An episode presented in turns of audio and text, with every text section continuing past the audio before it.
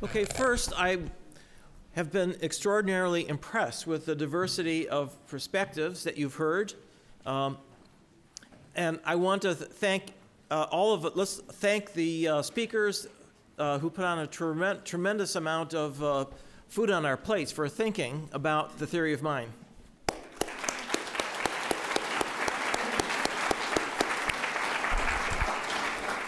Now, that having been said, I want to start with uh, Ralph's, Adolphs' uh, uh, initial charge, which is um, the theory of mind is, is, is, is really uh, encompasses a lot of different tests, um, developmental sequences as things unfold.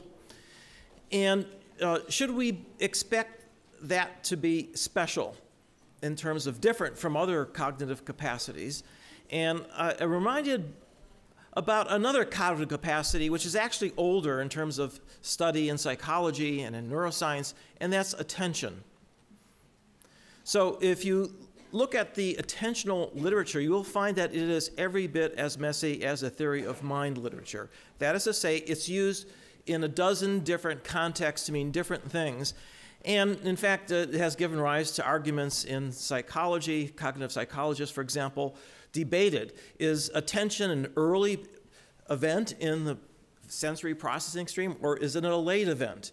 And you can do experiments to show one or the other. And of course, the answer is that it's probably very much distributed. And depending on what experiment you do, you're going to get a different answer. Uh, and how has this been resolved? Well, it's been resolved in part by dissecting out all these different uh, tasks to see what they have in common, what makes them different. So there's, there's attention A, and there's attention B, and attention C. And each one of these can be studied both uh, from a behavioral perspective, but also by recording from the uh, different parts of the brain in monkeys from single neurons and also in humans using brain imaging. And it just takes a lot of thought and effort and careful analysis to sort that out. And I have no reason to believe that the same thing won't happen in this field. I'd like to pick up on another really interesting um, comment that Jason Mitchell said at the end of his talk, which was Isn't it interesting that the same brain areas that pop up over and over again in people who are studying uh, theory of mind in humans, uh, is medial prefrontal cortex, the posterior parietal cortex, the, the temporal parietal junction, also have shown up in brain imaging studies when you ask a person just to sit there and don't do anything. Now that's kind of peculiar. I mean, is, is that just an accident? So let me give you the history here, which is really fascinating. So ever since brain imaging first came on the scene, this was uh, quite a while ago, back in the 60s, initially with positron emission tomography and later with fMRI and, and uh, EEG recordings.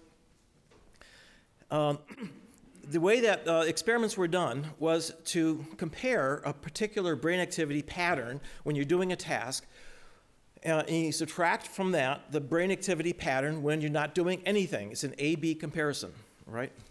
So, Mark Raichle, about 20 years ago, asked the following question Well, what are we subtracting?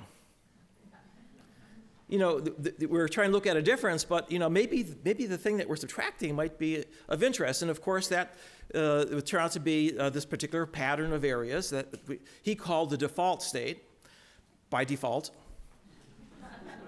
Uh, but now it's turned out to be fractionated into a bunch of different resting states. Uh, and, and, and the way he was able to show this was not just because they are active, but it turns out they're actually changing. When the person's in the scanner, it's not like it's fixed. It's, it's constantly going up and down. But these, the activity in these different areas is going up and down together, suggesting that they're linked, and indeed they turn out to be connected anatomically. So they are part of a system. What kind of a system is it? Well, here's the other uh, penny dropping. When you are processing sensory information and responding in a reflex manner, the activity pattern in this resting state goes way down and activity goes up in the sensory motor areas. When you're not doing a sensory motor task, the activity in those areas goes down and the resting activity goes up. They, they are they're opposite, they go opposite each other. Every paper that's ever been published on monkeys have, and other, many other species too, has recorded when the monkey was actually doing a task in which it was required to have a response to a sensory stimulus. Now, there are memory tasks, and you can make it arbitrarily complex, but it turns out that I don't think anybody has ever recorded from a monkey in a resting state. And even if they did, how would they know how to interpret the recording? What are you going to relate it to? There's no behavioral output going on, right? This is a challenge. How, this is a system that apparently is very important for the theory of mind, but how do you get access to it? Well, here's an opportunity. Every day, there are humans, and there are millions of humans who have epilepsy and who go in uh, and are drug resistant, so you can't just stop it with a drug. About th- 30% of all of the uh, patients with epilepsy need to have surgery. And one of the things that needs to be done is to record broadly throughout the cortex, both on the surface and in depth, to isolate the focus of the seizure so that you can take it out and prevent them from starting. It's a little more complicated than that because it's actually a, a, generalized seizure in many cases, in which case you have to also be sure you don't take out the language areas or the motor areas that are important for movement.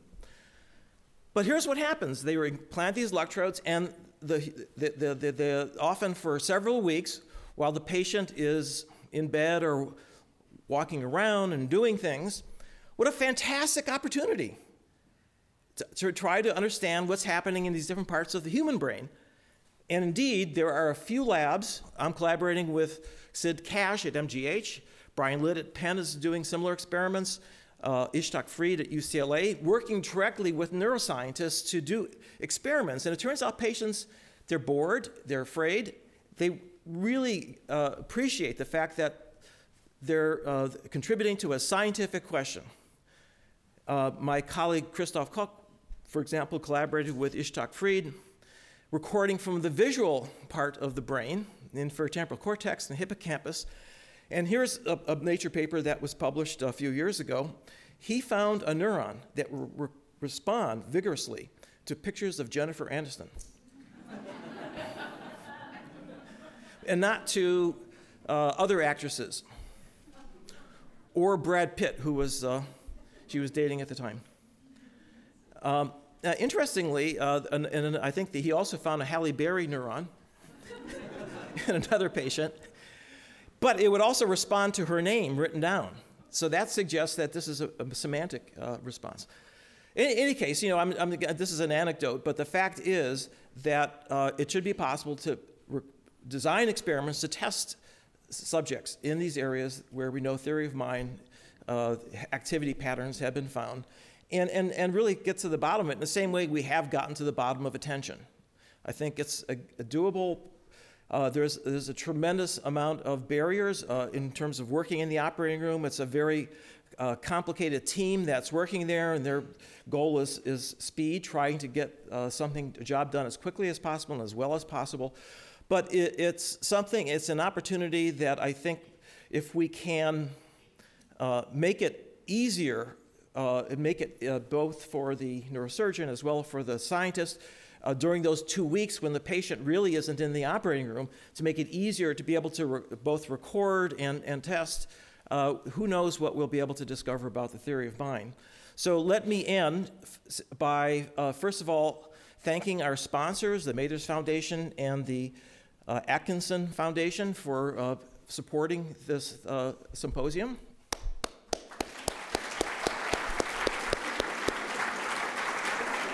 What? Oh, oh, and uh, we have questions coming up uh, for the speakers.